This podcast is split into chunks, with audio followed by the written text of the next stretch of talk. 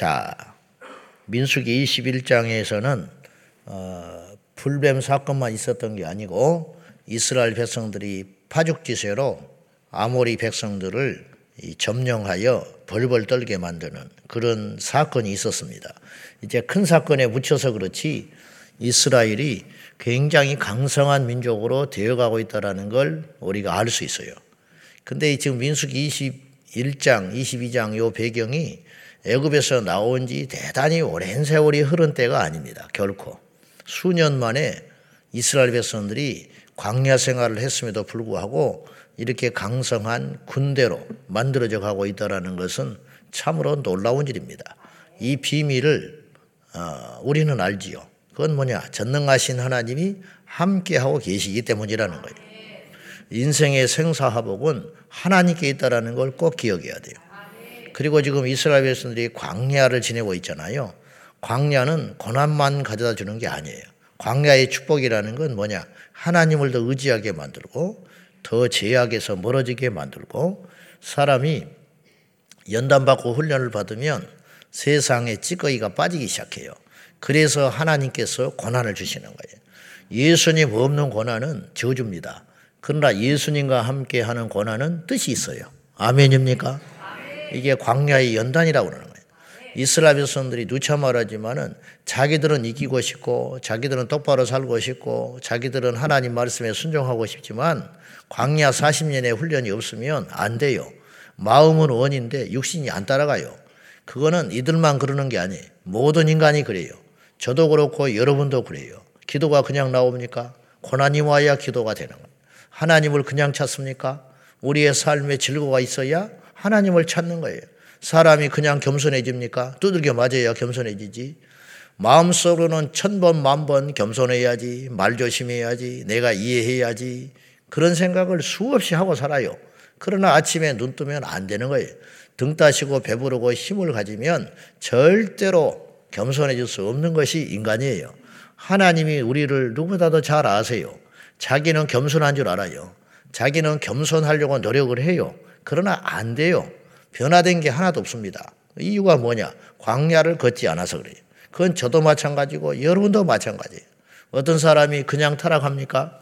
타락하고 싶어서 타락합니까? 하나님을 떠나고 싶어서 떠나는 겁니까? 하나님께 그 죄를 짓고서 싶어서 죄를 짓겠습니까? 지옥의 심판을 모르며 천국의 환희를 몰라서 그렇게 엉뚱한 짓을 하겠습니까? 안 되는 거예요.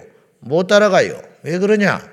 연단이 없어서 그렇다 이 말이에요. 그래서 하나님과 함께하는 연단은 우리에게 주신 고통이나 저주로 끝나지 아니하고 더 큰 축복을 위한 디딤돌인 줄로 믿습니다. 이스라엘 백성들이 자기도 모르게 강해져 있다니까요. 점점 강해져 가요.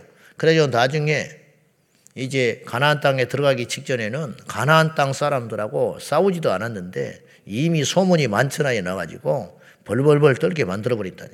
자기들이 그렇게 강한지 몰라요. 자기들이 그렇게 강성한 민족이 된지도 모른 채 이렇게 됐다 이 말. 그래가지고 이제 소문이 모압 땅까지 간 거예요.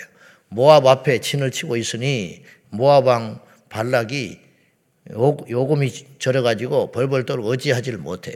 그래서 지금 모압 백성들이 이렇게 표현을 하고 있어요. 한번 봅시다. 4절 봐요. 발락이 이렇게 표현을 합니다. 시작. 미디안 장로들에게 이르되 이제 이 무리가 소가 밭에 풀을 뜯어먹은 같이 우리 사방에 있는 것을 다 뜯어먹으리로다. 그때에 십보리 아들 발락이 모압 왕이었더라.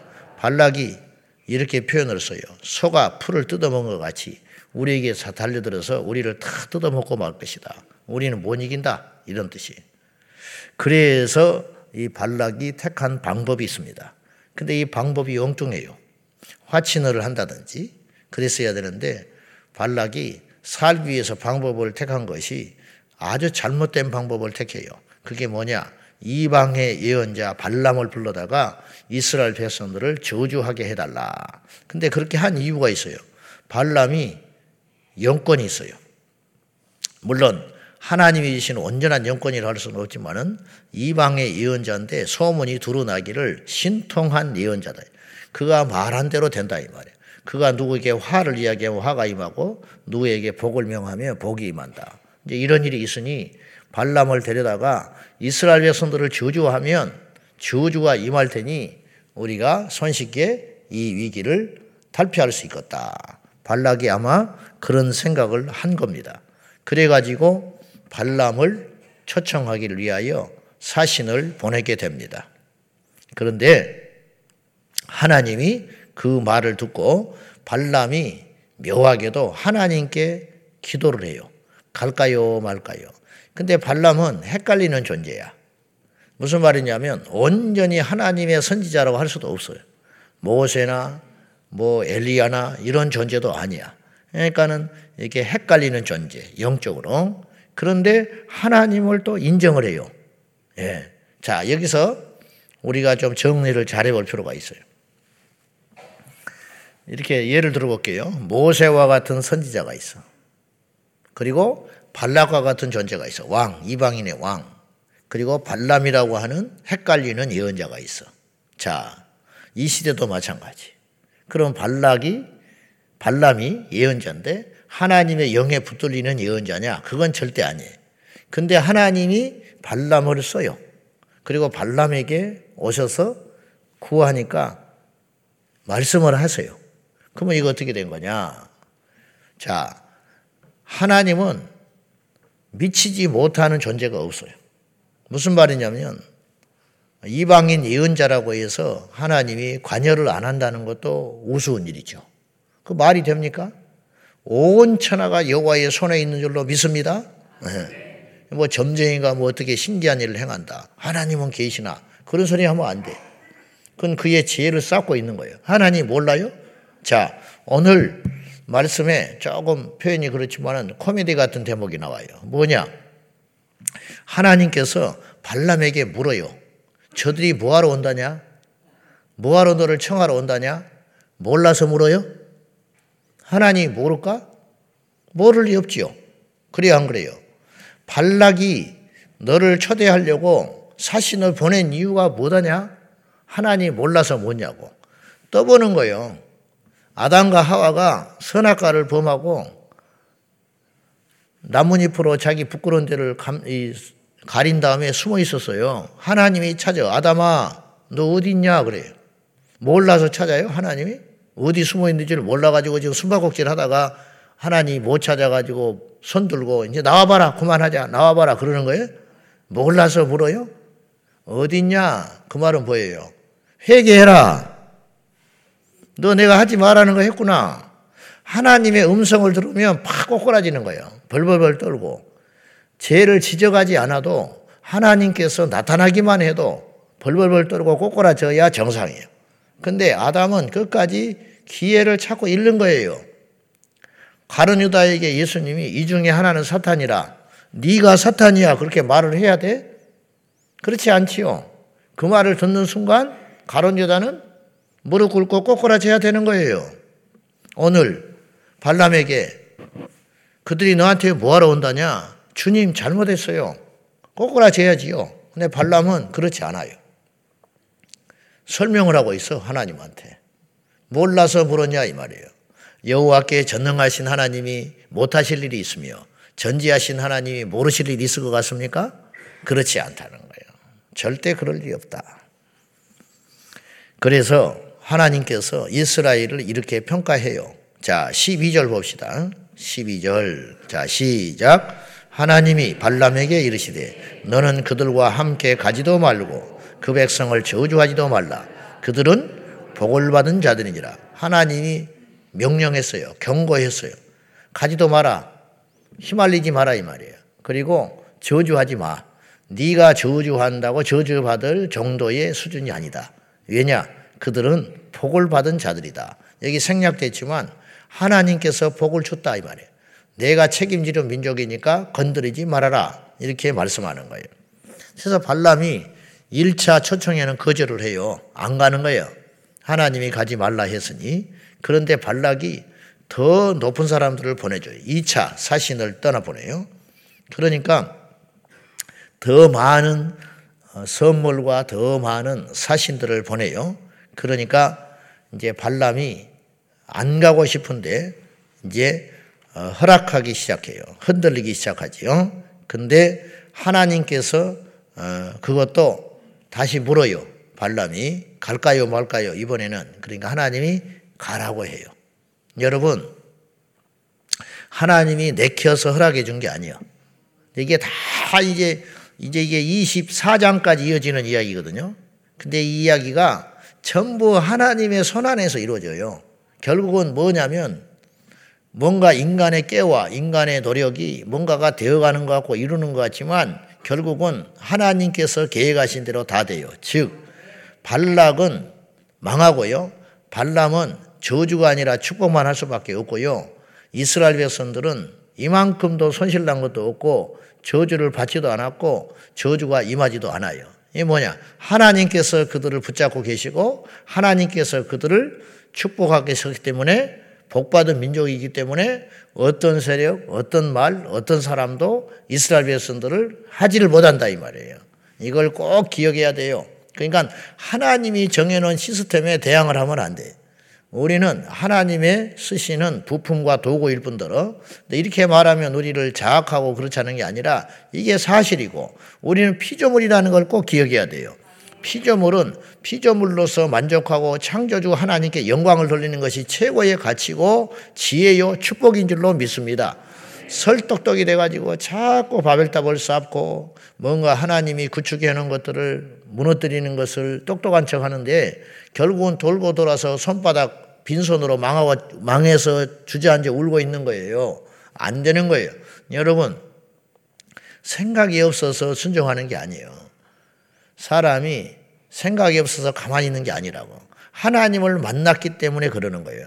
하나님이 어떤 분인지를 아니까 그렇게 아는 거예요. 하나님은 우리의 모든 걸 알고 계시고 이 모든 세상을 통치하고 계시고 그러니까 하나님을 뭐 속인다든지 하나님 앞에 꼼수를 부린다든지 그래서 여호와는 우리의 중심을 보신다 했으니 중심이 그렇지 않으면서도 겉으로 뭔가 이렇게 사람은 속지 사람은 교활한 사람들에게 속기도 하고 사기꾼에게 속기도 하지만 여호와 하나님은 그런 분이 절대 아니시다 이 말이에요.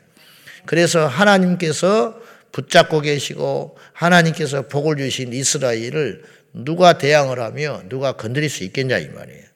하나님이 이 모든 일을 택하였으니 이 결정을 하시고 선택을 하신 하나님께 우리가 감히 어떻게 하라 할 수 없다 이 말이에요. 중요한 건 하나님이 우리를 그렇게 선택하시고 부르셨다는 사실을 기억해야 돼요. 오늘날 우리가 영적인 이스라엘입니다. 이스라엘이 무슨 이유 때문에 그런 사랑을 받는지. 근데 그런 특별한 혜택과 은혜와 함께 연단도 필수적으로 받고 있듯이 주님께서 예수님께서도 말씀하셨어요.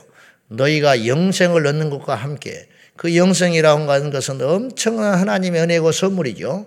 그것과 함께 고난도 받아야 할지니라 그래요. 이스라엘 백성들이 하나님께 선택받은 것으로 기뻐 뛰면서 펄펄 좋아만 할 일이 아니라 선택을 받은 만큼 하나님의 영광을 위해 살아야 할 의무가 있다 이 말이에요. 그런 것처럼 우리 역시 그러한 영적 이스라엘로 인생의 광약길을 걷고 있다는 사실을 기억해야 돼요. 여러분 중에는 애굽에 아직 머물러 있는 사람이 있어. 세상과 손잡고 제멋대로 살아가는 거예요. 광야에 나와서 연단을 받고 있는 분도 있어. 가나안 땅에 들어가서 가나안 땅을 정복하고 기름진 땅을 지배하며 다스리며 후손들과 함께 사는 백성들도 있어요. 이게 연단의 3단계라 이 말이에요. 뭐 이양지사 우리가 주님을 믿었으니 인격의 훈련, 영적인 훈련, 삶의 훈련, 환경의 훈련, 관계의 훈련을 받아가지고 하나님 앞에 신사적이고 멋진 그리스도인으로 거듭나고 새로워지는 저와 여러분 되기를 축원합니다. 그래야 자격을 갖춰야 하나님이 쓰는 거예요. 그릇이 되어야 복을 부어주시는 거예요. 구멍난 그릇에 누가 물을 붓습니까? 하늘에서 부활을 쏟아낸들 관리를 못하는데 하나님이 주시겠어요? 절대 하나님은 그런 분이 아니다 이 말.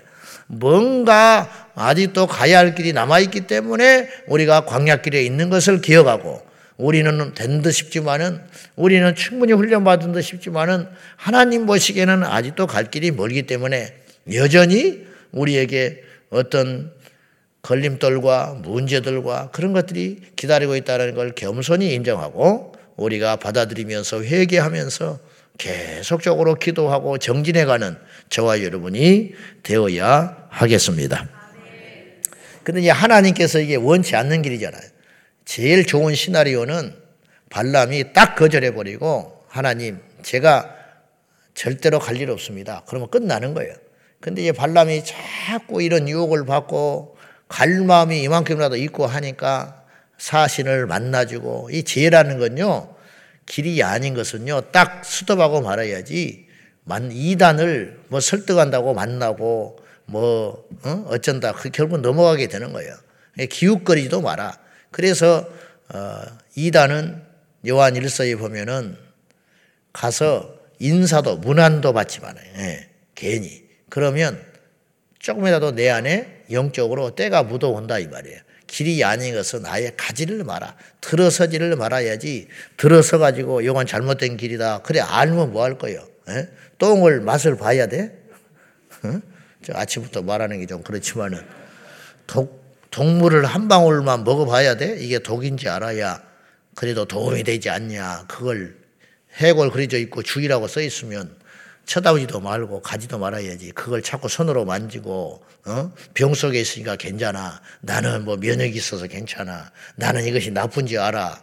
결국은 마시게 되는 거고 결국은 죽게 되는 거예요. 길이 아니면 가지도 말고 하나님이 원치 아니면 상대를 하지 말아야지. 키웃거리면 그렇게 넘어가게 된다. 애초에 말았어야 되는데. 근데 이제 이 본문에서 신기한 일이 벌어져요. 그 뭐냐? 발람이 나귀를 타고 발락을 만나러 가는데 앞에 여호와의 사자가 나타났어요. 막으려고. 그런데 나귀는 그걸 봤는데 발람은 눈이 가려가지고 나귀도 보는 하나님의 사자를 보지를 못해. 나귀가 무서워서 전진을 못하지요. 여호와의 사자가 길을 떡 막고 있으니까. 그래가지고 좌우에 담벼락이 있는데 그 속에 들어가가지고 안 가려고 버티니까 채찍을 때릴 거 아니에요. 그래 놓으니까 이제 어? 발을 비벼가지고 벽에다가 비벼대니까 어? 발이 다쳤지. 발람이 그냥 화가 여기까지 나가지고 채찍질을 해대니까 나귀가 말을 하기 시작해. 나귀가 말을 하기 시작한다. 응? 이게 얼마나 엄청난 일이에요. 뱀이 말했다는 걸 이상하게 생각하지 마시라고. 하나님이 원하시면 돌들롤로 소리 지르게 하신다. 하나님이 원하시면 양치는 막대기를 모세의 손에 들려가지고 그 막대기를 통해 홍해를 가르게 하시는 하나님이고 하나님이 원하시면 아론의 지팡이 말라 비틀어지고 지팡이에서 싹이 난다는 게 말이 돼요? 그것도 하룻밤 만에 싹이 나고 살구 나무 열매가 맺혀지는 그런 역사를 하나님이 등치 못할 일이 있겠느냐 이 말이에요. 주님이 필요하면 이런 일도 하신다 이 말이에요. 그래서 나귀가 말을 했어요. 나귀가 말했다는 게 기적이기도 하지만 더 큰 기적이 있어. 말하는 나귀를 보고도 깨닫지 못하는 발람이 기적이라. 여러분, 지금 내용이 중요한 게 아니에요. 지금 발람이 나귀하고 싸우고 있어요. 말싸움을 하고 있어. 이런 싸가지 없는 놈아. 왜 안 가냐? 주인이 가자 그러면 가지. 그러니까 나귀가 내가 당신을 평생 태웠다. 근데 이렇게 내가 거절한 적 있냐? 당신이 가자 그러면 가고, 어? 앉으라 하면 앉고, 어? 멈추라 하면 멈추고, 내가 그렇게 충성스럽게 살았지 않냐? 말 좀 해봐라. 그랬지. 근데 오늘 왜 안 가? 이러는 거예요. 오늘은 네가 왜 안 가고 있는 거냐? 이렇게 얘기하는 거예요. 응? 이렇게 어리석고 무지한 자가 어디가 있냐 이 말이야. 나귀가 말을 했어. 다른 건 내용은 들을 필요가 없다니까. 나귀가 말을 했으면 거기서 꼬꾸라져 가지고 하나님 안 갈게요. 이렇게까지 막으시는구나. 그 여호와의 사자가 드디어 나타나서 눈이 떠지게 하니까 발람이 여호와의 사자를 보는데 네가 나귀가 안 말렸으면 너는 내 손에 죽었을 거라는 거예요. 나귀는 주인을 살리고 싶어서 보동보동하고 안 가는 것인데 주인된 어리석은 발람은 자기 말을 듣지 않는다고 이 나귀를 때리고 급기야 입을 열어서 말을 하게 하시는 하나님의 기적을 보고도 깨닫지 못하니 이쯤 되면 답이 없다라는 거예요. 발람만 그래요? 우리는 안 그래? 하나님이 지금까지 얼마나 많은 기도를 응답해 주셨어요. 얼마나 고비고비를 넘게 하셨어. 응? 죽을 사람 살려주고, 응? 사람 되지 못하는 거 사람 만들어주고, 그 위기와 혼란과 사업하는 사람은 부도를 한두 번 낼 뻔했어요. 자식 키우는 사람은 그 자식이 한두 번 고비를 넘어서 여기까지 왔어요. 그렇지 않아요? 우리가 응? 얼마나 많은 인생의 고비 고비 넘어서 하나님의 기적, 보이는 기적, 보이지 않는 기적, 우리가 알지 아는 기적만 있는 게 아니고 여러분 의사를 통해서 나를 수술하면은 사람이 한 것처럼 보이지. 기도를 해서 누구한테 안수를 받고 병이 나면 하나님이 해줬다고 하지만은 사람을 통해서 고쳐주시면 그거는 사람이 했다고 착각을 하는 거예요. 그, 그 사람은 누가 만나게 해줬는데. 그건 누가 발견되게 했는데. 그 의사를 누가 만나게 했으며 그 병원에를 누가 가게 했으며 여러분 전 세계에서 내가 아팠을 때 병원에 가서 이렇게 빠른 속도로 수술할 수 있는 나라가 어디 있는지 알아요? 미국도 이러지는 못해. 그러니까 우리나라에 와서 의료 진료 받으려고 오는 거 아니에요. 싸고 빠르다고. 맹장 수술하면 몇 천만 원 걸려. 몇 천만 원. 이빨 하나 가서 치료하려면 돈이 얼마든지 알아요? 미국은? 응급실에 가서 엑스레이 하나 찍으려면 얼마나 기다려야 되는지 아세요? 우리나라 같은 나라가 없다고. 이것이 그냥 그러는 줄 알지요. 이게 하나님의 은혜라 이 말이요. 근데 우리가 몰라. 수없이 나기가 우리에게 말을 하고 있는데도 불구하고 영적으로 둔하고 어리석어서 깨닫지를 못하고 있다 이 말이야. 그건 저도 마찬가지도 여러분도 마찬가지. 이 아침에 다시 한번 우리 영의 눈이 열려져서 하나님이 원하시는 길이 뭔지 영적 분별력을 가지고 가야 할 때를 가고 가지 말아야 할 때를 가지 말고 내 편인지 우군인지 적군인지 이게 은혜인지 저주인지 이게 연단인지 사탄이 주는 어떤 시험인지 이게 축복인지 진짜 축복인지 좋은 일도 하나님이 뒤에서 배경이 돼서 좋은 일이 있어야 진짜 좋은 일이지 사탄이 유혹을 해서 주는 그 좋은 일은 우리에게 시험이고 망할 길이라는 걸 알고 요나가 하나님의 말씀에 불순종하여 니니에로 가라는 말씀에 불순종하여 다시스로 가려고 옆바에 갔는데 배가 기다리고 있잖아요. 얼큰이 올라탔잖아. 이게 하나님이 예비하신 배가 아니라고요. 근데 우리는 그런 생각을 못하고 살아간다 말이죠. 우리 안에 이 분별의 지혜와 영이 임하여서 하나님이 하시는 일을 날마다 보고 그 하나님이 하시는 일에 참여하고 하나님을 거스리지 아니하고 하나님께 복받는 민족으로 백반 복받는 가문으로 복받는 교회로 쓰임 받는 열강 우리 모두가 되기를 예수님의 이름으로 축원합니다. 기도합시다. 오늘 또 여러분에게 나기를 통해서 말을 하실 거예요. 나기를 통해서 말하는 게 기적이 아니요. 오늘 사람을 통해서 말하고 있다는 걸 알아야 돼. 그렇죠?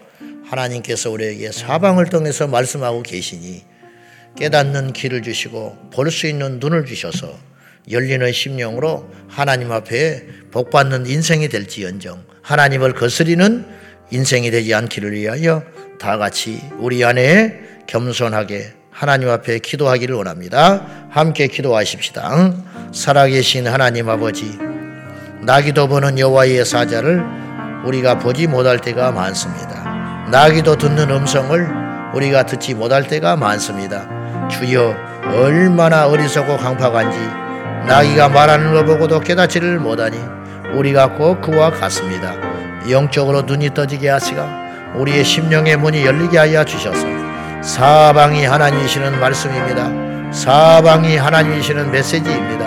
깨닫게 하여 주소서 우미한 백성 되지 말게 하사 깨닫고 연단이 그쳐지고 복을 받아서 한평생 인생을 살면서 이양지사 하나님께 복받는 민족으로 쓰임받는 민족으로 하나님께 영광을 돌릴 수 있도록 도와주시옵소서 오늘도 광야를 지나며 연단과 훈련과 아버지 앞에 채찍질을 통하여 점점점 강성한 민족이 되어가고 있습니다. 우리 모든 성도들을 연단하시는 하나님 복을 주시고 복을 주시려고 연단하시는 하나님을 믿습니다. 주여 역사하여 주십시오. 오늘도 살아계신 하나님 앞에 영광과 존귀와 찬양을 돌리게 하여 주시옵소서. 오늘도 주의 음성을 듣게 하시고 주님이 하시는 일을 보게 하여 주시고 하나님 만나게 하는 사람을 만나게 하시고 여호와께서 열어놓으신 시온의 대로를 걸어갈 수 있도록 축복하여 주옵소서. 그리하실 주님을 믿습니다. 오늘도 눈을 열어 보게 하시고 귀를 열어 듣게 하사 하나님이 여정하신 그 길을 걷게 하여 주옵소서. 우리 중에 어떤 자는 광야를 어떤 이는 가나안 땅을 어떤 이는 애굽에 있습니다. 주여 내가 어디에 있는지 알게 하시고 나귀가 말을 하여도 깨닫지 못하는 발람처럼 어리석은 인생이 되지 말게 하시고 하나님께서 함께 하시고 하나님께서 예정하신 그 길을 순종함으로 나아가서 순탄한 인생으로 여호와께 쓰임 받는 우리 모두가 되게 하여 주옵소서. 오늘도 눈을 열어 보게 하시고 갈 길과 가지 말아야 할 것과 이것의 축복과 저주인가를 분명히 알고 말씀의 잣대를 가지고 겸손히 행할 수 있도록 도와 주시옵소서. 예수님의 이름으로 축복하며 기도하옵나이다. 아멘. 주여, 주여, 주여.